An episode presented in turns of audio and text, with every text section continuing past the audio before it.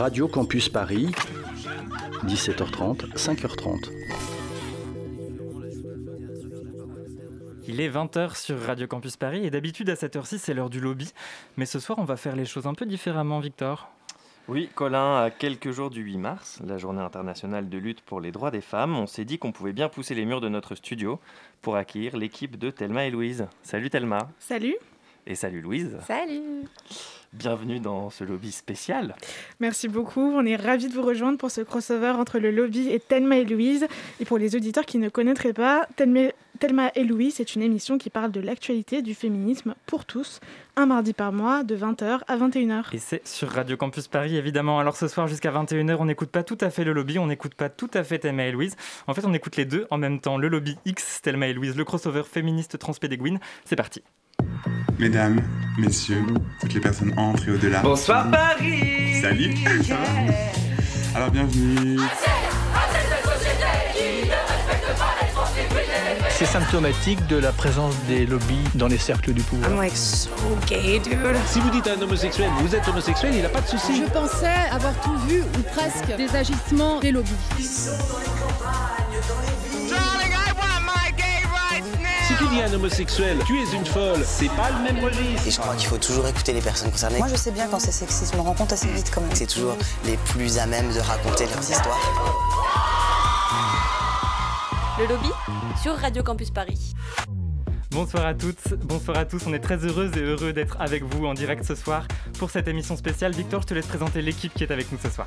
Oui, et une fois n'est pas coutume, on commence avec Antoine. Salut Antoine. Salut Victor.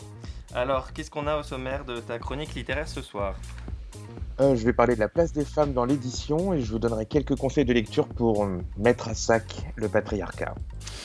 Et puis, euh, après les livres, il y aura les disques. Salut XP. Salut XP, qu'est-ce que tu nous fais écouter aujourd'hui Aujourd'hui, je vous fais découvrir la DJ et productrice Cheetah. Eh ben, on écoute ça tout à l'heure. Et puis dans cette émission crossover, on accueille aussi Lucie, qui est la Louise habituelle de Thelma et Louise. Bienvenue Lucie. Salut, je suis ravie d'être là. De quoi tu vas nous parler ce soir? Alors ce soir, je vais vous parler de l'impact qu'a le télétravail sur la santé mentale des femmes. Eh ben on écoutera ça tout à l'heure, on a hâte et puis en fin d'émission, on retrouvera notre chroniqueuse des campagnes Gwyn Deschamps qui nous fait découvrir le travail d'un collectif lesbien qui s'appelle The Les Team. Je n'en dis pas plus, on, on, prend la route vers 20h55 et puis avec nous ce soir trois invités sont avec nous. Thelma, Louise, je vous laisse nous les présenter. Oui, alors janvier dernier, des centaines d'hommes gays témoignaient sur Twitter des violences sexuelles qu'ils avaient subies avec le hashtag MeTooGay. Une libération de la parole et de l'écoute qui couvait depuis un bout de temps et qui éclate enfin. Euh, pourquoi un tel temps de décalage par rapport à la vague MeToo? Les violences dénoncées sont-elles les mêmes que lors de ce premier mouvement? Et quelles sont leurs spécificités? On en parle ce soir avec la journaliste Clémence Alzard et le sociologue Arnaud Alessandrin. Rendez-vous à 20h35. Mais d'abord, place à notre premier invité. Vous vous êtes fait connaître sur Instagram avec le compte Aggressively Trans que vous avez lancé en décembre 2018. Vous, êtes, vous, y, vous y faites œuvre pardon, de pédagogie pour expliquer les réalités des transidentités. À 25 ans, vous publiez votre premier livre, Une histoire de genre, guide pour comprendre et défendre les transidentités. Il vient de paraître aux éditions Marabout. Bonsoir Alexis. Bonsoir, merci pour l'invitation. Le lobby Radio Campus Paris. Et merci beaucoup d'être avec nous dans cette émission spéciale qui réunit donc les équipes du lobby et de Thelma et Louise ce soir sur Radio Campus Paris. Une histoire de genre, genre au pluriel, bien entendu, sort en ce début d'année. Quand est-ce que vous avez commencé la rédaction de ce livre? Quel a été le point de départ?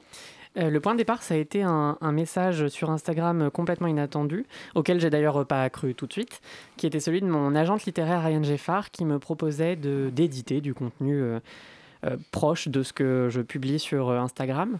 Euh, j'ai mis un temps avant de lui répondre parce que j'ai cru que quelqu'un se moquait de moi.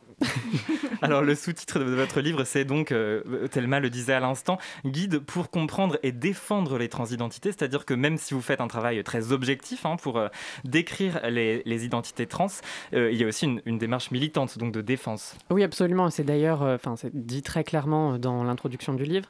Le but, c'était de effectivement à la fois avoir une partie très académique, très factuelle, qui est complètement prise à ma formation universitaire, notamment le chapitre sur l'histoire, mmh. mais d'avoir aussi à, un... à, l'école du Louvre, à en du histoire Louvre. de l'art. Ouais, effectivement, mais aussi d'avoir euh, un outil euh, à la fois d'information et d'empouvoirment pour la communauté trans et euh, d'apprentissage pour les personnes cisgenres qui seraient euh, proches de personnes trans et pour les personnes curieuses en général.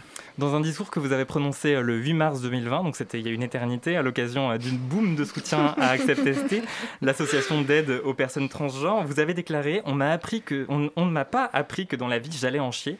Comment est-ce que vous l'avez découvert du coup? En en chiant. et comment est-ce que vous diriez, est-ce que vous diriez que vous avez transformé ce en en chiant en une arme? Bah, en tout cas, euh, je pense que pour pas en rester sur euh, de la souffrance qui existe et qui est trop présente, il faut euh, à un moment réussir à... Enfin, il faut se trouver des, armes à soi. Pour moi, ça a été notamment d'utiliser l'histoire, l'histoire de l'art comme un, outil d'apprentissage, de déconstruction. Ça m'a vraiment... empouvoiré, ça m'a assuré dans mes discours militants. Donc ça, c'est mon truc à moi, mais je pense que tout le monde doit se trouver sa petite recette et que en fait, c'est politique, mais que ça devient aussi à un moment du self-care. Et on va en parler de vos petites recettes ce soir. Alexis est avec nous ce soir dans notre crossover féministe transpédéguine. On vous retrouve dans un instant juste après l'actualité présentée ce soir par Victor et Thelma. Patrick Poivre d'Arvor et Gérard Depardieu visés par des plaintes pour viol, des remous au refuge, 185 comédiens et comédiennes allemands qui font leur coming out, ou encore l'anniversaire d'une cérémonie des Césars qu'on aurait préféré oublier, ce sont les actualités de mars. Une plainte pour viol a donc été déposée contre l'ex-présentateur du JT de 20h de TF1, Patrick Poivre d'Arvor, alias PPDA, Thelma. Oui, la plainte a été déposée par l'écrivaine et vulgarisatrice scientifique Florence Porcel. L'autrice affirme avoir été violée par PPDA en 2004, puis en 2009. Une enquête judiciaire a été ouverte et suite à cette plainte, beaucoup d'autres témoignages de femmes sont venus s'y ajouter concernant des gestes déplacés à caractère sexuel de l'ancien présentateur. D'autres femmes ont témoigné sur Twitter de gestes donc de paroles, de messages inappropriés et de pression pour avoir des rapports sexuels. L'acteur Gérard Depardieu est lui aussi accusé de viol par la fille d'un ami de l'acteur. Il a été mis en examen en décembre dernier pour viol et agression sexuelle. Les faits, eux, remonteraient à 2018. Et pendant ce temps-là, des nouvelles plus réjouissantes nous viennent d'Allemagne, Victor. En effet, début février, ce sont d'abord 185 comédiens et comédiennes qui ont fait un coming out collectif dans la Süddeutsche Zeitung dans une tribune intitulée Nous sommes déjà là. Leurs objectifs sont multiples, revendiquer une appartenance qu'on leur a souvent demandé de cacher, réclamer plus de visibilité dans les rôles et s'appuyer sur le collectif pour renforcer l'impact politico-social de ce coming out. En Allemagne toujours, ce sont 800 footballeurs qui se sont associés à une campagne de lutte contre l'homophobie via le magazine Elf Freunde en s'affichant notamment en couverture avec le message Tu peux compter sur nous. Ils aiment beaucoup les messages. le feuilleton du refuge continue après que l'association d'aide aux jeunes LGBT s'est retrouvée sous le feu des critiques en décembre dernier suite à une enquête de Mediapart, Victor. Oui, on l'avait évoqué avec Johan Allemand du collectif d'anciens du refuge il y a deux mois. Le rapport du cabinet BCG sur la gestion de la fondation a été remis mi-février au conseil d'administration. Le moins qu'on puisse dire, c'est que le management et le fonctionnement de la structure y sont étriés. Dans un rapport étayé de 150 entretiens, les auteurs de l'étude reprennent à leur compte une partie des critiques de l'article de Mediapart. Le conseil d'administration a pris acte de ce rapport ainsi que de la démission de Nicolas Noguier et de son compagnon Frédéric Gall, respectivement président et directeur général de la fondation. Le CA a également annoncé la mise en place d'un comité de suivi. Dans l'actualité également, un anniversaire, Thelma. Oui, on se lève et on se casse. Est-ce que ça vous dit quelque chose Oui, un petit peu quand même. C'était il y a un an, tout pile, le départ des, Césars d'Adèle Haenel, suivi de Céline Sciamma et d'Aïssa Maïgan, notamment, avait marqué le début d'une convergence des luttes. Et dans la programmation de l'édition 2021, malgré la suppression de Roman Polanski de la liste des membres de l'Académie des Césars, on doit dire qu'on est un peu déçu des nominations quand même, mis à part été 85 de François Ozon, pas de véritable film LGBTI+, dans la sélection, ni de film franchement féministe. Apparemment, une piqûre de rappel est quand même nécessaire. Oui, apparemment. Un rapport relève les effets directs ou indirects de la pandémie sur les personnes LGBT+, en Europe, Victor. Tout à fait, il s'agit du rapport annuel de l'ILGA Europe. Sont pointés notamment une baisse des revenus et même des difficultés à se nourrir, notamment pour les travailleuses du sexe. Le rapport mentionne aussi le passage au second plan de réformes capitales comme la PMA pour toutes et l'interdiction des thérapies de conversion. De plus, l'ILGA craint que les précédents hongrois et polonais ne puissent faire tache d'huile, puisqu'ils montrent que l'on peut impunément attaquer les LGBT en Europe sans que cela ait la moindre répercussion pour les gouvernements. Et on passe au bref avec d'abord un ouvrage collectif dont le casting a de quoi faire saliver. Et oui, les éditions Point lancent une collection dédiée au féminisme le 8 avril avec quatre titres. Pour commencer, un ouvrage inédit intitulé Sororité en fera partie, rédigé par un collectif de 14 autrices. Il sera dirigé par Chloé Delhomme. La collection proposera à la fois de la fiction et des essais. Et on finit avec quelques chiffres plutôt réjouissants avec toi, Victor. Oui, car une étude Ipsos sur l'orientation sexuelle menée aux USA a noté que 48% des 18-25 ans états-uniens ne sont pas uniquement attirés par des personnes du même sexe, contre seulement 17% chez leurs grands-parents. Cela fait donc encore 52% à convaincre dans cette nouvelle génération. Bah, au travail alors Merci beaucoup Victor et Thelma pour ces informations. Vous écoutez Radio Campus Paris. Et ce soir, les équipes du lobby de Thelma et Louise assemblent leurs forces jusqu'à 21h. Restez avec nous, on arrive.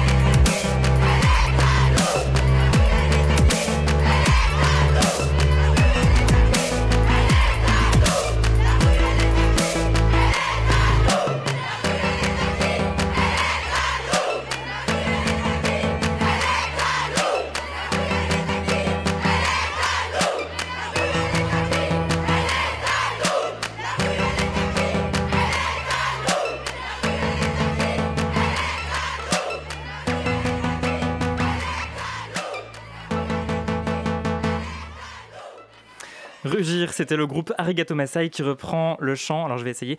Un violador en tu camino. C'est ça C'est comme ça qu'on dit les... Du collectif féministe chilien L'Astésis. Vous écoutez Radio Campus Paris, il est 20h13. Le lobby Radio Campus Paris. Et ce soir, le lobby fait de la place dans le studio de Radio Campus Paris pour accueillir l'équipe de Thelma et Louise, l'émission féministe de Radio Campus Paris. Thelma. Et justement, on va accueillir une chroniqueuse de Thelma et Louise, Bonsoir Lucie. Bonsoir.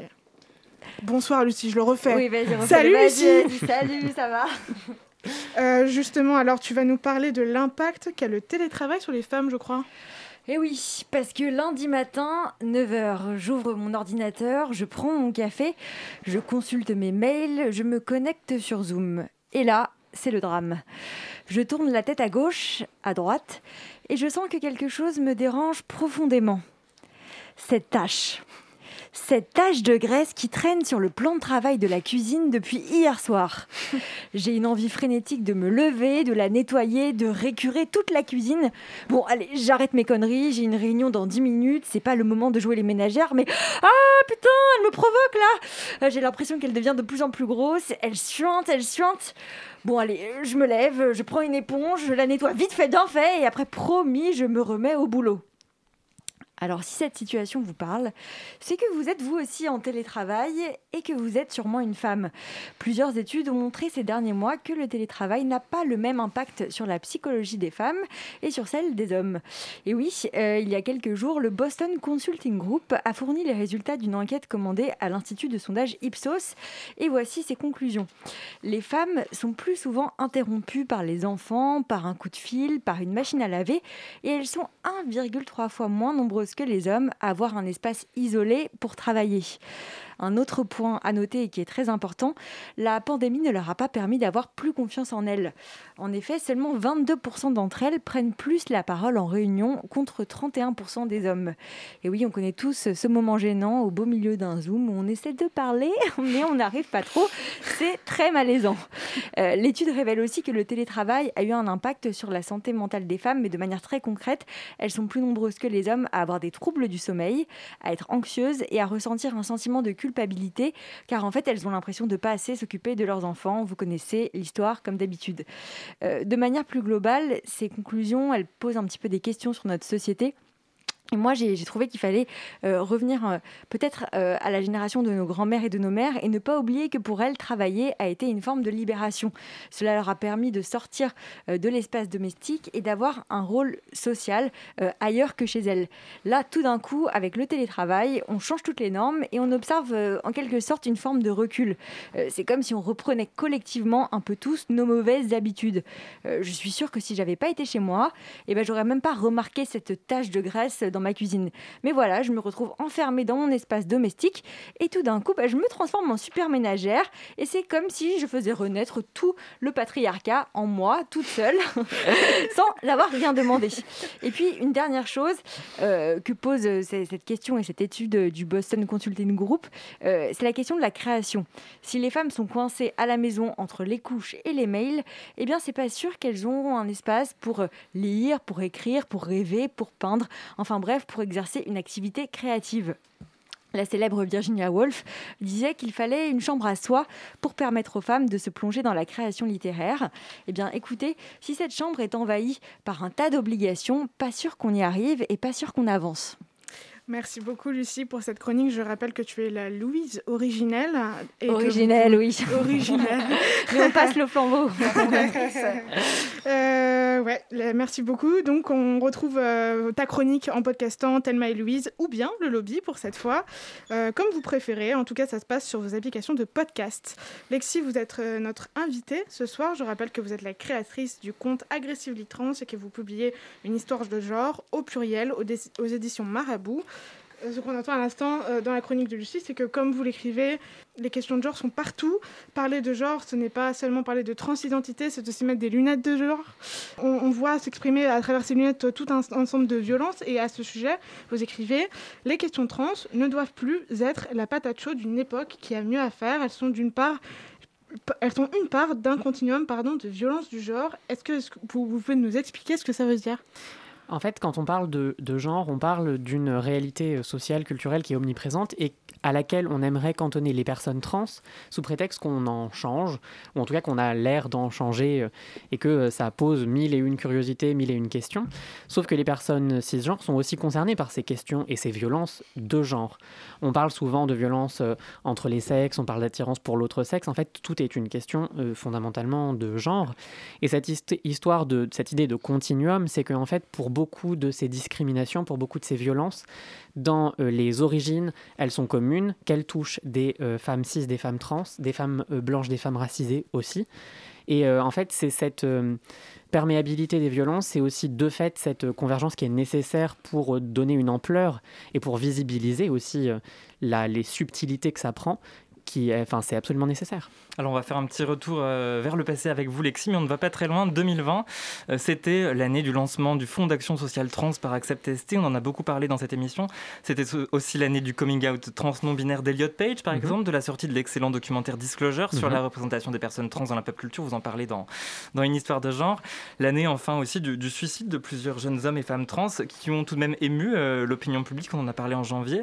Et l'année enfin du documentaire Petite fille de Sébastien Lifshitz qui a été un, immense succès en termes d'audience, etc., etc. Est-ce que 2020 c'était l'année trans, Lexi? Non, absolument pas. C'est euh, une année. Eh, c'est une année qui, en tout cas, a participé à un phénomène de visibilité grandissante, mais une visibilité qui est encore extrêmement mauvaise. Euh, Disclosure, c'est certainement l'exception à la règle parce qu'elle donne la voix directement à des personnes concernées.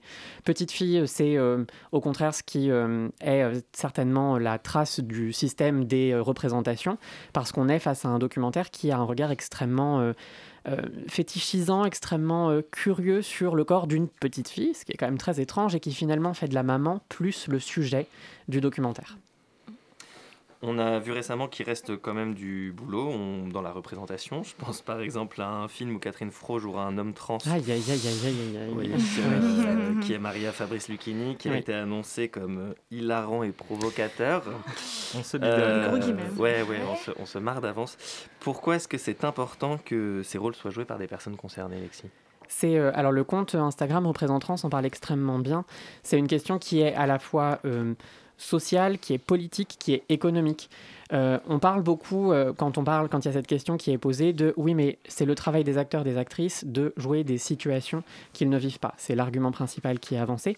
On parle souvent de situations. On parle de personnes qui jouent euh, des pompiers, qui jouent des, des cuisiniers. On ne parle pas d'une identité. On parle encore moins d'une identité qui est extrêmement mal connue et qui subit des discriminations euh, systémiques. On vous avait parlé effectivement des, suicides dans la communauté. On en a, je crois, jamais eu autant qu'en dans la deuxième moitié de l'année 2020. C'est extrêmement dramatique. Et en fait, les représentations qui sont faites, elles s'attardent sur euh, une image extrêmement faussée des personnes trans.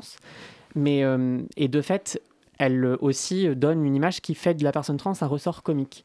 Une personne cis le voit et trouve ça en soi intéressant, amusant. Une personne trans, elle voit à quel point ça manque. Il y a aussi la question d'engager des personnes trans pour jouer leur identité et du coup faire vivre et utiliser euh, un ruissellement économique si on veut, c'est-à-dire pas générer du profit sur les identités trans pour ne jamais en faire profiter les personnes qui subissent. Euh, au-delà de la façon de, au-delà de, la question de, du jeu, d'acteurs, d'actrices, je crois aussi qu'il est important de voir euh, l'aspect derrière la caméra. Il faut qu'il y ait des personnes trans dans l'écriture, il faut qu'il y ait des consultants, des consultantes trans quand on parle de représentation trans. Il faut qu'il y ait aussi des personnes, notamment dans les podcasts, euh, qui, participent au, au, montage pour pas complètement déformer des propos. C'est une question qui dépasse le fait de faire jouer des personnages trans à des acteurs et des actrices cis. C'est une question d'inclusion dans la vie économique euh, au sens large, et encore plus quand cette vie économique, elle, euh, elle profite, elle capitalise sur les transidentités. Alors, vous parlez beaucoup de représentation dans une histoire de genre. Euh, il y aurait beaucoup à dire encore sur le sujet. Il y a aussi cette, idée de communauté trans qui est très importante euh, dans, votre, dans votre livre. Et, vous parlez. attention, à pas tomber. Vous parlez dans, ce livre de l'injonction faite à la communauté trans de s'expliquer, de faire œuvre de pédagogie. Mhm. Une injonction à laquelle vous euh, vous, vous soumettez d'une certaine façon, que ce soit sur votre compte Instagram ou dans ce livre qui sort, je le rappelle, chez Marabout. Est-ce que vous avez le sentiment parfois de subir une pression à la, à la pédagogie? Oui, bien sûr. je la subis moins maintenant que j'ai décidé concrètement d'y dévouer une partie d'y dédier une partie de mon temps. C'est-à-dire que maintenant, il y a des moments où je, je sais que je le fais, c'est un travail, c'est devenu un travail à plein temps. Hein. Mais euh, en revanche, quand euh, ce, cette, ce moment de militantisme, ce moment de pédagogie, il est terminé pour moi, euh, je suis Lexi. Et du coup, non, n'est pas mon. Je, je, décide que non. Je pense que c'est très important aussi pour, d'un point de vue de, de, pour la santé mentale des personnes trans de bien réussir à, entendre qu'on n'a pas à le faire et que de fait parfois euh, on peut dire non. Mais on a quand même l'impression que le militantisme, quand on est une personne trans, c'est un passage euh, obligé, un peu inévitable. Le militantisme, non. Par contre, la pédagogie, oui. On devient un peu pédagogue par la force des choses parce que, en fait, quand on est confronté à des situations où on fait face à des administrations, notamment, euh, un rapport d'autorité existe et euh, on nous demande régulièrement de nous justifier pour avoir accès à des services dont on a besoin. Et dans ces moments-là, en fait, ce fameux rapport d'autorité, il fait que bah, on n'a pas le choix. Donc on devient effectivement euh, pédagogue, on est forcé à l'être. Mais militant, militante, je pense qu'il y a une nuance euh, qui fait que non, on n'est pas forcément militant, militante. Et du coup, est-ce que comme dans l'engagement féministe, cette pression-là est de l'ordre d'une charge mentale pour une personne trans? Bien sûr. Il y a, euh, je crois, déjà, hum, féminisme et, euh, et, transidentité, les deux euh, se, se, complètent et les deux se suivent. Je suis une femme trans, j'ai besoin et du féminisme et des questions de lutte pour les personnes trans. On parle d'ailleurs d'un transféminisme. il y a effectivement une charge mentale qui est très claire et qui et qui en plus a un impact bah, sur la santé mentale, mais qui en plus repose tellement sur notamment des remarques qui jouent sur euh, des choses fondamentales. On nous rappelle à l'ordre sur le fait qu'on serait pas, euh, qu'on sortirait d'un ordre de la nature. C'est extrêmement, euh, oui, c'est très fondamental. On sortirait complètement d'un tout un tas de normes. On nous y ramène tout le temps. Et sans jamais prendre le temps peut-être de réfléchir à si la question de la biologie, de la médecine sont aussi objectives qu'on le pense. C'est toujours à nous d'être ramenés à cette idée de subjectivité constante, de sensiblerie, et, c'est effectivement épuisant. Et c'est pour ça aussi, je pense que ce terme de déconstruction qu'on emploie souvent, il est, il est nécessaire qu'il soit appliqué par les personnes cisgenres.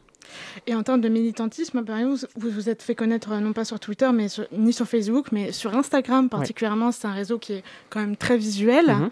Euh, très esthétique. Est-ce que Instagram, pour vous, c'est un réseau qui est plus apprécié pour euh, votre militantisme et pour la pédagogie? Est-ce que vous avez, vous avez l'impression que c'est mieux? À vrai dire, j'ai pas, en un sens, j'ai pas eu le choix. C'est-à-dire que je ne comprends rien à Twitter. et euh, que Facebook, j'ai la flemme d'y aller. Donc euh, Instagram euh, a surtout, avait surtout l'avantage d'être assez instinctif dans son utilisation, ce dont j'avais absolument besoin étant terriblement nul avec la technologie. Euh, ensuite, effectivement, les capacités, les, possibilités visuelles, euh, moi, m'intéressaient beaucoup parce qu'on peut, euh, peut jouer sur le fait de repartager, par exemple, des articles de presse, quelque chose de très objectif. On montre directement la transphobie là où elle est. Ça permet aussi de faire, au contraire, des choses beaucoup plus heureuses pour partager notamment des anecdotes. C'est quelque chose que j'aime bien faire, moi, sur le compte. Des anecdotes de vie de, joyeuses de personnes trans. Donc, ça permet une, palette de, d'émotions dans ce qu'on transmet qui m'intéresse. Et ça permet aussi d'écrire euh, plus de. Euh, c'est combien C'est 24 caractères sur Twitter? 240. Hmm. Ah je ne sais même pas ça. Ça permet d'écrire un peu plus. En 24, on peut écrire agressively trans, quoi. C'est vrai que c'est Super. Louis, c'est une question. Euh, oui, je voudrais savoir. Euh, comme vous assumez à vous seul un gros travail de pédagogie euh, avec donc, ce compte Instagram, maintenant un livre qui, euh, pour moi, est vraiment une véritable encyclopédie. Ah, est-ce que vous avez le sentiment de vous sacrifier, vous, pour que les autres n'aient pas à le faire? Est-ce que vous avez un système pour vous protéger du burn-out militant? Alors, le sentiment de me sacrifier, absolument pas parce que j'ai les privilèges euh, qui, pour, pour pouvoir faire ce travail et que je veux le faire.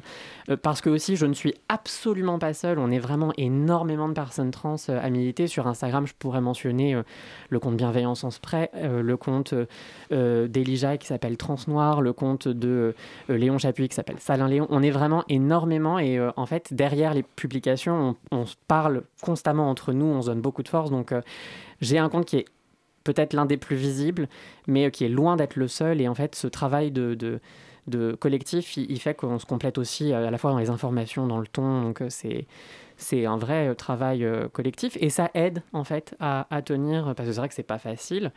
Mm. je montre que le bout de l'iceberg de toute la haine que je peux recevoir, c'est vraiment quotidien. Mm.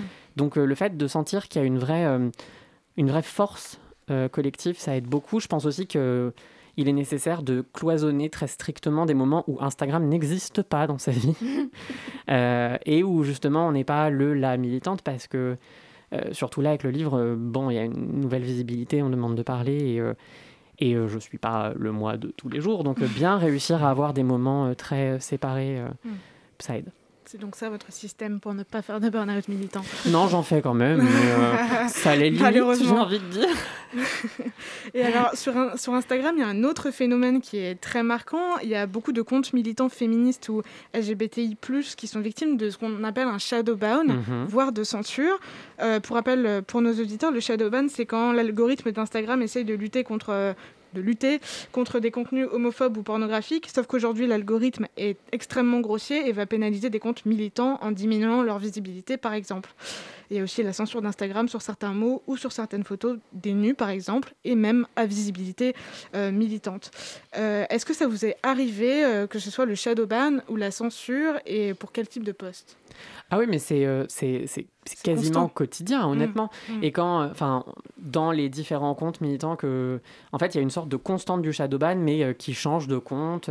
ça touche effectivement des contenus, notamment les hashtags qui sont utilisés. Il y a eu mmh. pendant une période beaucoup de selfies de personnes trans, mais complètement habillées, enfin, qui étaient censurées juste parce que le hashtag trans était utilisé. Ou alors on mettait un filtre contenu sensible. Euh, le hashtag grosse qui est complètement invisibilisé, euh, Barbara Butch en a beaucoup parlé. Euh, le hashtag lesbienne qui pendant un temps ne faisait apparaître que du contenu pornographique. J'avais eu l'occasion avec plusieurs autres militantes d'échanger avec les responsables de la modération de contenu Instagram et Facebook, qui nous avaient expliqué qu'une des, qui avait déjà avoué que le shadowban était réel, ce qui était déjà un, vrai, une vraie réussite, et qui nous avait expliqué que euh, le shadowban était souvent la résultante d'une modération humaine et d'une considération que le contenu qui a été partagé était fake news. Mm. Ça laisse un peu, euh, ça laisse apprécier toute la considération qui est donnée euh, au, contenu qui est créé et mm. ça montre aussi à quel point on a besoin que cette modération humaine elle soit faite par des personnes qui comprennent ce qu'elles regardent et ce qu'elles lisent. Mm. En, quelques mots euh, rapidement et j'ai conscience pourtant que ma, question est, super lourde, quels sont les prochains combats pour les, pour les personnes trans selon vous Lexi? Alors si on parle d'une urgence très concrète, réussir à faire modifier la loi bioéthique, même si je pense que ça voilà, que c'est un vœu pieux, mais cette loi, elle est transphobe, elle est lesbophobe, euh, elle est euh, euh, raciste, donc voilà. Ensuite, il y a réussir à faire faciliter les changements de prénom et de mention de genre à l'état civil qui sont encore Ça prend combien de temps déjà bah, Ça dépend. Le changement de prénom peut être assez rapide, mais il faut pour ça que la commission municipale n'estime pas que la demande est illégitime. Encore aujourd'hui, j'ai reçu deux messages de personnes différentes qui se sont vues refuser leur changement de prénom. Euh, pour le changement de mention de genre, ça peut prendre plusieurs mois, ça peut prendre jusqu'à un an, donc c'est encore long, et c'est encore une fois à l'appréciation de juges cisgenres. Hmm. Merci beaucoup Lexi d'être passé euh, par les studios de Radio Campus Paris ce soir. Vous restez avec nous. Une histoire de genre, c'est donc votre premier livre. Il est sorti aux éditions Marabout. Il est 20h32, presque 32, on va dire 32. On va retrouver Antoine, le libraire de l'équipe. Salut Antoine. Salut Colin. Euh, Antoine, qu'est-ce qu'on trouve ce mois-ci dans la bibliothèque du lobby? Bah, des femmes, évidemment, on lit des femmes. Euh, tout d'abord, quelques chiffres, histoire de savoir où on en est. Si les femmes écrivent autant que les hommes et soumettent donc autant de manuscrits que les hommes aux maisons d'édition, celles-ci publient toujours deux fois plus d'hommes que de femmes. Toujours confondu, un livre écrit par une femme se vend jusqu'à 45% moins cher qu'un livre écrit par un homme parce que les femmes publiées sont plus souvent autrices de romans et que les romans sont généralement moins chers que les publications scientifiques ou même les bandes dessinées, des genres dominés par des auteurs masculins. Enfin, les autrices gagnent 9% de moins que les auteurs, à noter que cet écart est considérablement réduit dans l'édition indépendante. Alors Antoine, pourquoi faut-il forcément lire des femmes? Dis-nous. Bah, l'argument politique euh, de l'égalité ne suffit pas. La réponse, elle est scientifique. Les femmes existent et ont toujours existé. Elles représentent une large moitié de la population humaine. Et se priver de ce qu'elles ont à écrire, à dire sur euh, leur expérience du monde, revient à construire, à partir d'une somme de connaissances amoindries, une histoire biaisée, euh, une image de la réalité incomplète et donc forcément fausse. Et donc, qu'est-ce qu'on peut lire pour rattraper le coup, Antoine? Alors, j'aurais des dizaines d'autrices à vous recommander Monique Wittig, Julie Butler, Virginia Woolf, euh, Annie Arnaud, mais je vais essayer de vous mettre sur la piste de publications récentes qui traitent le, rapport au genre, le rapport au corps, et qui reflètent aussi euh, ces figures euh, importantes. Il y a Vilaine Fille de Pauline Verdusier. L'autrice et journaliste dialogue avec des femmes, notamment travailleuses du sexe, et dénonce l'injonction à la respectabilité qui pèse sur les femmes, un état des lieux des normes sexuelles et des rapports de genre en 2020 cet engagé intime politique, c'est aux éditions Anne Carrière. Présente Ville Média Politique, quelle place pour les femmes aux éditions Alary et La Poudre, qui consigne une partie des entretiens réalisés dans le cadre du podcast éponyme aux éditions Marabout. Deux livres qui poursuivent l'engagement et le travail de la journaliste et militante féministe Lorraine Bastide, qui signe également la postface, de la réédition du Scum Manifesto de Valérie Solanas, édité pour la première fois en 67, un basique de l'artillerie littéraire féministe.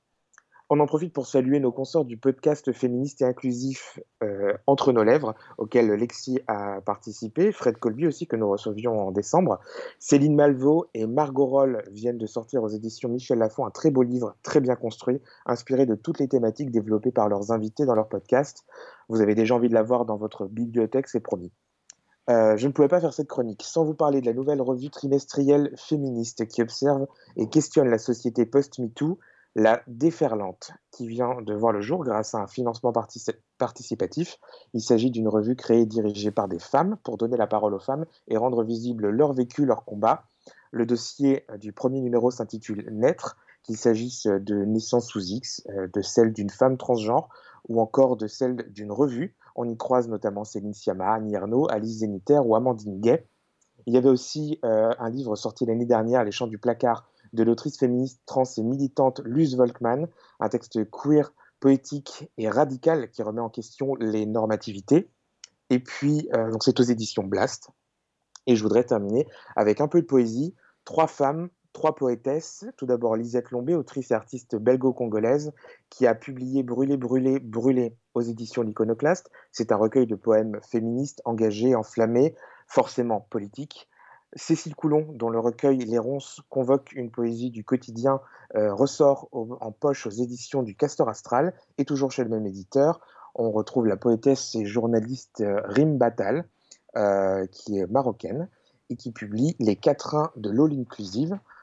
Et en librairie, bien sûr, on soutient le livre de Lexi, Une histoire des genres. Écoutons les femmes, lisons les femmes, toutes les femmes. Et c'était Antoine. Tout à fait. Merci beaucoup Antoine. Merci pour cette chronique. Je précise qu'on te retrouve sur le compte Instagram Les Livres du Lobby où tu mettras toutes ces références aussi. Le Lobby Radio Campus Paris. Et après les livres, les disques, puisqu'il est justement temps de marquer une pause musicale dans cette émission. Salut XP. Salut Colin. Créateur des disques du lobby, une plateforme qu'on retrouve sur SoundCloud où tu mets chaque mercredi à l'honneur des artistes LGBTQI, qui proposent des morceaux inédits. Qu'est-ce qu'on écoute aujourd'hui? Eh bien, Colin, à part vous faire euh, écouter le bruit de mon pied euh, dans, la chaise quand j'arrive dans le studio, euh, ce mois-ci, j'ai envie de vous parler de Cheetah, de son vrai nom Marina Wilson. Elle est à la fois DJ, productrice ou encore graphiste. C'est Hyperactive est aussi une grande militante. Elle a créé en 2018 le média Black Square, qui met en avant les artistes afro-descendants, aussi bien dans les domaines musicaux que mode ou culturels au sens large. Vous pouvez la croiser sur Clubbing TV, sur Radio Nova ou chez les copines de Barbiturix, et vous verrez, l'énergie qu'elle développe dans ses DJ sets ne peut laisser personne indifférent. En avril dernier, Cheetah a sorti un long EP de 8 titres, dispo sur son Bandcamp, et je vous propose d'écouter tout de suite Afro Weirdo, un morceau qui puise aussi bien dans la trap et le com et qui représente bien toutes les inspirations afro-électroniques de l'artiste. Cheetah, Afro Weirdo, c'est tout de suite sur Radio Campus Paris.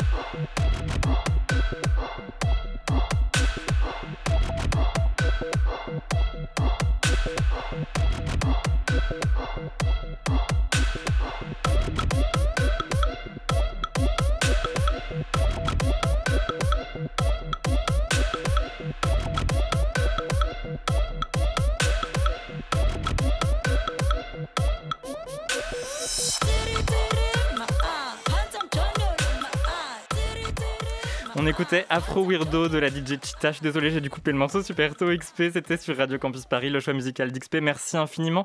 Avant qu'on te quitte, tu as quand même un rendez-vous à nous donner, je crois. Oui, le 14 mars, je vous l'annonce en exclusivité à la Gaieté Lyrique. Il y aura un événement en live stream euh, de l'Union des cultures festives LGBTQ, euh, avec euh, des lives musicaux, des talks et notamment, puisque les choses sont bien faites, il y aura un DJ set de Cheetah. Ce sera le 14 mars et à l'affiche des disques du lobby demain sur SoundCloud. Demain, on retrouve l'artiste Amélie Boutet qui nous récitera du euh, Rimbaud sur de l'accordéon. Voilà. Eh ben, merci beaucoup. Donc, à, à retrouver sur SoundCloud demain, lien à retrouver dans la description du podcast ou sur le site de Radio Campus Paris à la page du lobby. Merci. Allez, Lobby X, eh, le Lobby X, Thelma et Louise, ça continue jusqu'à 21h. Le lobby Et je crois qu'il faut toujours écouter. Radio Campus Paris. Et à 20h39, puisqu'on est extrêmement en retard, on va ouvrir le dossier d'actualité de cette émission, Victor. Oui, fin janvier, euh, Guillaume T, un jeune militant communiste, euh, dénonçait sur Twitter ses deux agresseurs, l'élu Maxime Cochard et son compagnon Victor Labi. À la suite de ce message, des centaines de témoignages ont afflué sur Twitter sous le hashtag MeTooGay. Plus de trois ans après la vague MeToo, le milieu gay semble enfin connaître son mouvement de libération de la parole. Alors pourquoi ce temps de retard dans la communauté et que restera-t-il de ce mouvement? Ce sont des questions qui agitent la communauté gay depuis quelques semaines et auxquelles euh, nous voulions réfléchir ensemble dans le lobby. Durant la préparation de cette émission, nous avons eu la tristesse d'apprendre que Guillaume s'était donné la mort dans sa chambre d'étudiant. Nous tenions à lui rendre hommage et nous espérons, à travers ces échanges, prolonger son combat. Nous avons avec nous euh, deux invités ce soir. Thelma, je te laisse nous les présenter. Oui, nous sommes d'abord avec Clémence Alzard. Bonsoir à vous. Bonsoir. Journaliste pour France Culture, membre de l'association des journalistes LGBTI, vous avez co-présidé, euh, vous avez signé depuis début décembre une série documentaire baptisée Violer, une histoire de domination, une analyse des violences sexuelles qui fait entendre la voix de nombreuses victimes. Et puis avec nous également, nous sommes avec Arnaud Alessandrin. Bonsoir. Bonsoir. Vous êtes docteur en sociologie à l'Université de Bordeaux où vous enseignez la sociologie du genre et des discriminations. Et je signale au passage que vous venez de faire paraître un ouvrage Déprivilégier le genre. C'est aux éditions Double Ponctuation. Arnaud Alexandra, on va commencer avec vous. Justement, cette vague MeToo gay, est-ce que vous l'aviez vu venir? Très sincèrement, euh, non. Je crois que les sociologues euh, ne sont pas des, des cartomanciens, donc euh, évidemment non.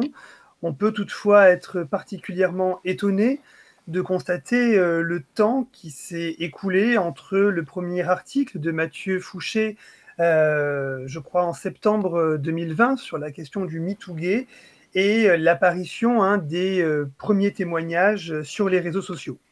Effectivement, cet article de Mathieu Fouché, donc à retrouver sur Vice, euh, était extrêmement intéressant et important. Et on aurait pu penser qu'il euh, débloque un petit peu la parole. Mais en plus de, ces six mois qu'il y a eu euh, de, latence depuis cet article, il y a eu quand même les trois ans, trois ans et demi depuis MeToo. Comment est-ce que vous attendez ce temps de décalage par rapport à cette première vague de libération de la parole et de l'écoute?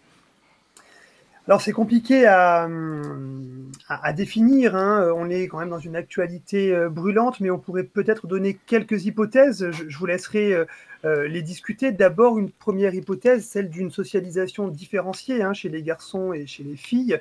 Et donc, on n'apprend pas aux garçons et aux filles les mêmes notions euh, de consentement, les mêmes notions de violence sexuelle, la même pesanteur. Et euh, par conséquent, les mêmes expériences hein, ne se font pas, ne s'éprouvent pas à même les corps chez les garçons et chez les filles. On peut aussi peut-être penser à une hyposensibilisation des gays hein, sur ces questions, contrairement euh, euh, aux, femmes, notamment du fait de la mobilisation des, euh, associations féministes.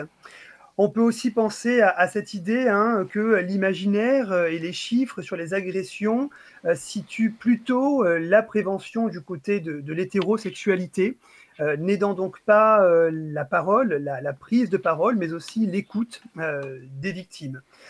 Peut-être aussi qu'on pourrait mettre en avant la question de la centralité de la sexualité, des rencontres, des mises en relation sociale euh, sur la base euh, érotique ou sur la base de rencontres sexuelles euh, dans le milieu gay, qui là aussi ne sont pas des interfaces qui vont plus, généreusement favoriser la sensibilisation, la prévention aux questions de violence et de consentement quand même, j'aimerais mettre en avant hein, euh, la différence entre la mise sur agenda politique des questions euh, d'agression, de violence, euh, de viol dans les communautés gays et dans les communautés féministes. Je crois que là, nous sommes sur deux logiques qui ne se superposent pas en termes de temporalité, mais aussi en termes de capacité à imposer un débat euh, politique, une mise sur agenda politique. Malheureusement, il aura fallu attendre ce drame euh, de Guillaume pour que la parole se libère. Clémence Alzard, dans votre série documentaire consacrée au viol, on entend l'autrice Mathilde Forget, qui est au centre de votre série et qui a été elle-même victime. Elle a ces mots très forts. Elle dit le viol, c'est pas du tout quelqu'un qui n'a pas réussi à coucher avec une femme et qui la force. C'est un projet de destruction misogyne. Et je voudrais, avant qu'on aille plus loin, qu'on s'arrête sur cette définition du viol. Est-ce qu'on pourrait dire qu'on retrouve là une lecture féministe du viol qui permet finalement aux femmes de se réapproprier le récit du viol qu'elles ont subi? Euh, bah, je pense que ce que, ce, que, ce, que, ce que dit cette définition, c'est que, c'est que oui, le viol est affaire de, de pouvoir et qu'il euh, s'agit euh, pas d'un malentendu entre deux partenaires euh, sexuels. C'est pas, c'est pas tout à coup on ne s'est pas entendu sur, sur le script. C'est effectivement quelqu'un qui, qui s'arroge le droit de s'approprier un corps. Ce quelqu'un, c'est 98% des, des, hommes et, et, très souvent des femmes, même si ce que je voulais dire par rapport à ce que Arnaud Alessandrin vient de dire sur, la, sur la question de, des, des, corps gays aussi, il y a beaucoup de, de, gays qui sont, qui sont violés dans l'enfance. Je pense que l'enquête de, Mathieu Fouché, par exemple, mettait ça en valeur aussi. Euh, sans ambiguïté, euh, la forte prévalence des, euh, des, des personnes LGBT victimes de, de, violences sexuelles intrafamiliales, par exemple. Et donc, oui, un projet de, de destruction, le, viol comme, comme, comme domination, comme, comme droit de s'approprier un corps. Oui, je pense que c'est une définition effectivement féministe euh, du viol, en tout cas qui politise la question des violences sexuelles, qui fait pas, euh, oui, qui, sort de ce registre du, euh, du malentendu entre deux partenaires. Je pense que ça, dit des choses assez clairement. Et dans quelle mesure cette lecture féministe du viol donc peut, aider à comprendre la vague MeToo gay selon vous, Clément Salzar euh, comment est-ce qu'elle peut euh, aider à comprendre la vague MeToo gay Alors, je ne sais pas si c'était l'idée de cette définition, mais en tout cas, de dire qu'il s'agit d'un projet de destruction, ça, je pense que c'est effectivement euh, valable pour, pour ce qui se joue entre deux hommes aussi. Moi, je ne sais pas si je, suis, si je me sens très à l'aise ou légitime pour parler de ce qui se joue dans les dynamiques de pouvoir entre, entre gays. Euh, ce qui me semble en revanche assez, assez clair, c'est que c'est que c'est qu'on on est baigné de, euh, cette, de ce, on est dans ce système de domination, on est dans une culture, on grandit dans cette culture hétéropatriarcale où des masculinités sont façonnées, certains comportements euh, masculins, notamment de prédation sexuelle, sont valorisés, autorisés culturellement, socialement et que, euh, et que du coup, on, on, intériorise un certain nombre de, normes, surtout si on est un homme, ça je, je, euh, je, enfin, je, le suppose, et, euh, et que ce qui peut aider peut-être à, comprendre, c'est de dire, enfin, ce que, ce que cette définition peut aider à comprendre, c'est qu'il s'agit toujours de nier l'autre. Enfin, je veux dire, quand il y, a, quand y a viol, il y a négation euh, de l'autre. Et, euh, et, je pense que c'est ce qui est contenu dans, dans, cette, dans, dans cette expression, projet de, de, de destruction. Et euh, donc oui, ça, je pense que c'est valable effectivement pour euh, les violences sexuelles faites aux gays. Et avec MeToo, on avait parlé de, de, révolution. On a dit que les relations entre les hommes et les femmes seraient changées à tout jamais. Euh, pourtant, c'était il y a. Trop... bah oui, justement, pourtant, c'était il y a trois ans et demi. Et encore, euh, encore aujourd'hui, enfin, je, je, prends par exemple. Les, des accusations contre Gérard Depardieu, c'est des faits qui, seraient, qui, qui, qui auraient eu lieu de, plus récemment que, que, le premier MeToo. Donc, est-ce que c'est vrai que, que, tout a changé et est-ce qu'on ne serait pas bloqué à l'étape 1 Comment on fait pour avancer? L'étape 1 étant peut-être étaler des traumatismes euh, sur Twitter avec des hashtags. Quoi. Voilà. Oui, bah en fait, disons que en fait, les victimes de viol font leur part du job. Elles parlent, elles luttent, elles manifestent, elles théorisent. Il euh, y a une littérature sur le viol euh, académique, euh, effectivement, des, témoignages, pléthore de témoignages depuis, depuis 50 ans. Euh, après, il y, a toute une part du, travail qui appartient pas aux victimes de viol, justement, qui appartient aux agresseurs et à comment est-ce que, justement, euh, la prise de conscience, c'est à, eux de, l'avoir, pas, à nous. Effectivement, je pense que c'est vague de libération de la parole, euh, qu'est-ce qui est libéré exactement. Je pense que c'est très important qu'on discute entre nous, que ce soit des moments où nous on se lit, on se, on se retrouve, on dit, on dit ah ouais toi aussi et moi aussi et tout ce qui se passe est hyper important. Mais, euh, mais ce, qui, ce qui se joue maintenant, c'est une prise de conscience du côté euh, des, des, dominants. Et c'est peut-être pour ça que, que tout n'a pas changé, c'est que c'est qu'en face, il y a quand même euh, une surdité bien pratique, euh, une volonté de pas de pas se questionner, de pas faire un examen de conscience et, euh, et, et que c'est ça qui fait que on peut avoir l'impression de, de, faire du surplace et qu'il y a une forme de surplace et que on voit bien aussi que quand on essaie de politiser à cette question des violences sexuelles, de nommer euh, les agresseurs, de dire que c'est 98% que 98% des agresseurs sont sont des hommes euh, bah, tout à coup, c'est des comptes féministes qui sont censurés, c'est des victimes de viol qui sont empêchées de parler. Donc oui, on voit bien que ça bute, enfin ça, ça cogne très clairement un, endroit et que, c'est là où, où il y a une forme de, de stagnation et que c'est effectivement pas la révolution qu'on souhaite. Arnaud Alessandrin, euh, Clément Salzar nous disait à l'instant, euh, la prise de conscience, elle doit être de leur côté, pas d'une autre. Euh, l'ennui, un peu, si je puis dire, avec d'immenses guillemets, avec MeToo c'est qu'il n'y a pas vraiment de côté dominant et dominé. La, honte ne change pas de camp, elle, reste toujours du côté des, hommes.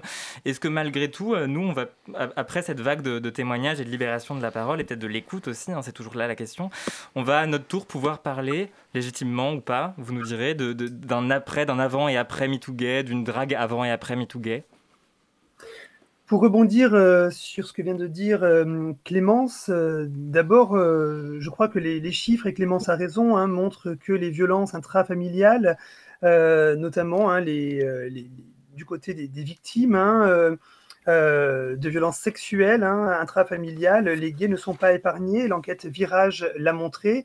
Limiter donc la violence sexuelle à la drague, avec des gros guillemets, vous, vous l'entendez comme ça, me semble statistiquement euh, compliqué. Euh, deuxièmement, je crois que Clémence a aussi énormément euh, raison lorsque elle dit que les choses n'ont pas tant changé que ça, que certes, la dimension numérique permet une facilitation de la prise de parole, pas forcément d'ailleurs une facilitation de l'écoute. Vous remarquerez que l'on fait reposer sur des associations, donc sur des bénévoles majoritairement, le fait d'accueillir la parole, le fait d'accompagner aussi les victimes, je stipulerai à cet égard que les associations LGBT sont moins bien fournies historiquement que les associations euh, féministes en matière de financement, en matière de professionnalisation, et que là, nous sommes sur un vrai différentiel en matière de structuration, d'écoute de la parole, d'accompagnement et de politisation euh, de cette question. Peut-être aussi qu'on peut rappeler qu'en effet, euh, si le hashtag MeToo n'a pas fait énormément euh, bouger les lignes, notamment du côté du masculin, euh, le hashtag MeToo gay produit les, mêmes effets, à la différence que on peut peut-être souligner qu'il n'y a pas d'un côté les agresseurs et les dominants, de l'autre les dominés et les agressés, que entre les deux il y a des témoins. Et là, je crois qu'on voit un frémissement du côté des témoins dans les enquêtes que nous menons, notamment du côté des plus jeunes, notamment du côté des étudiantes et des étudiants. On voit que le rôle de témoin des violences, on voit que le rôle de témoin auditif euh, des récits est plus euh, mobilisé, mieux saisi, mieux compris, peut-être alors que c'est de ce côté-là aussi qu'il faut euh, travailler politiquement, associativement, de manière à ce que les paroles ne soient pas simplement jetées en l'air, perdues, puisque politiquement, vous le voyez bien, les budgets ne sont pas alloués ni aux associations féministes, ni aux associations LGBT. Peut-être que les témoins seront, euh, en tout cas c'est mon hypothèse, une des pierres angulaires du changement. Donc on a quand même de quoi rester un petit peu optimiste peut-être Arnaud Alessandrin. Bah, je crois que si euh, on commence à discuter euh, en euh, ne soulignant que notre pessimisme, alors que la parole se libère, ce serait un, petit peu dérangeant. On dit aux personnes parler, si on continue à dire il n'y a pas d'espoir, je crois que clap de fin, on tire le rideau.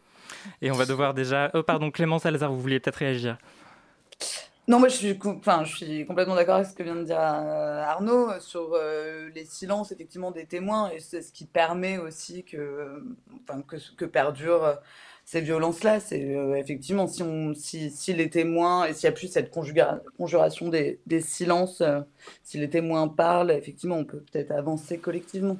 Merci beaucoup à vous deux. Je dois déjà vous laisser sur ces mots, mais vous restez avec nous pour jusqu'à la fin de l'émission, jusqu'à 21h. On va tout de suite euh, prendre la route de la diagonale du queer pour retrouver Gwyn Deschamps. Ils sont dans les campagnes. Le lobby? Ils sont dans les villes. Ils sont sur Radio Campus Paris. Salut Max. Salut Colin La diagonale du queer, c'est donc euh, ce moment de l'émission où on regarde les initiatives LGBTI qui se font loin de Paris. De quoi est-ce qu'on parle ce soir? Alors ce mois-ci, j'avais un peu envie de te parler de l'un de mes rêves.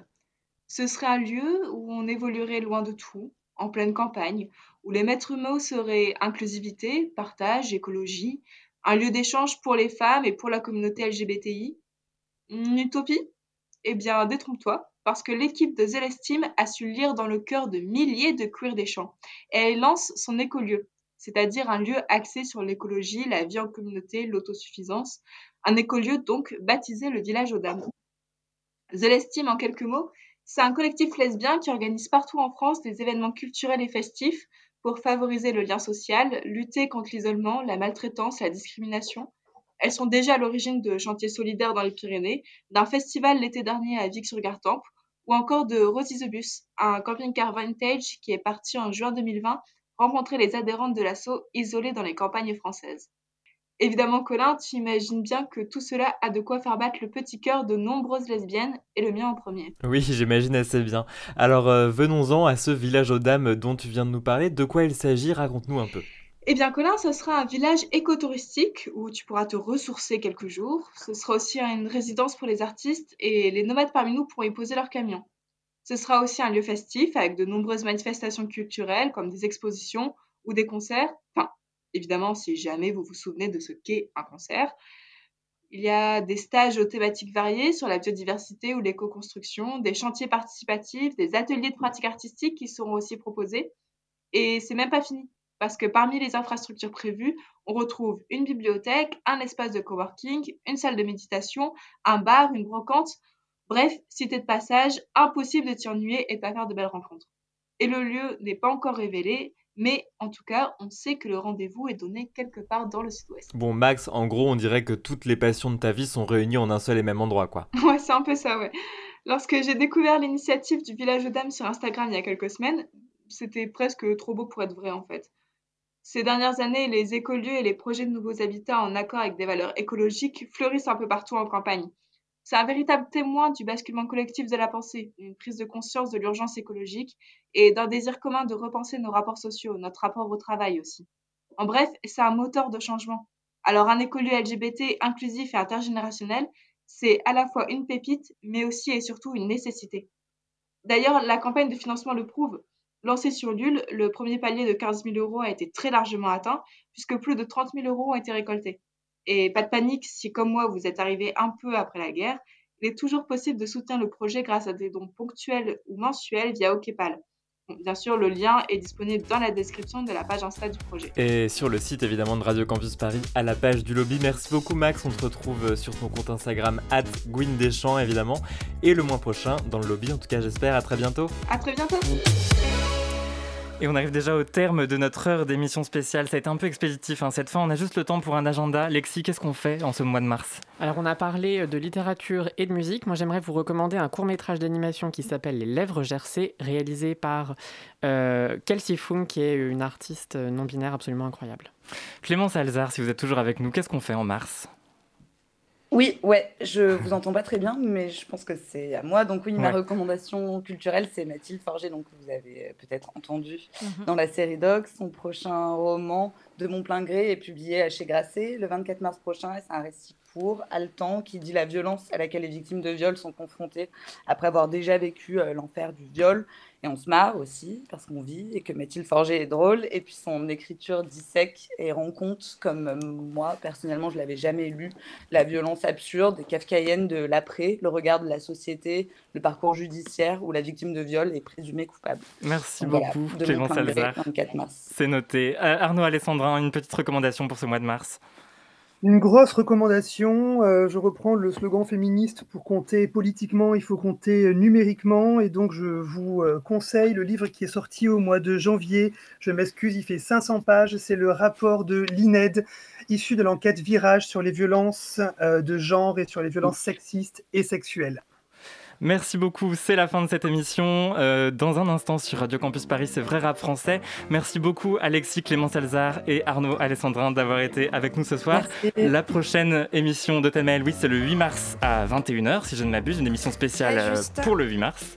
Et, euh, et puis voilà, et nous on, on se retrouve le 30 mars et sur les réseaux sociaux, Twitter, Instagram, Instagram géré par Antoine d'ailleurs que je remercie. On remercie surtout Margot Page qui était à la réalisation ce soir. Belle soirée sur Radio Campus Paris.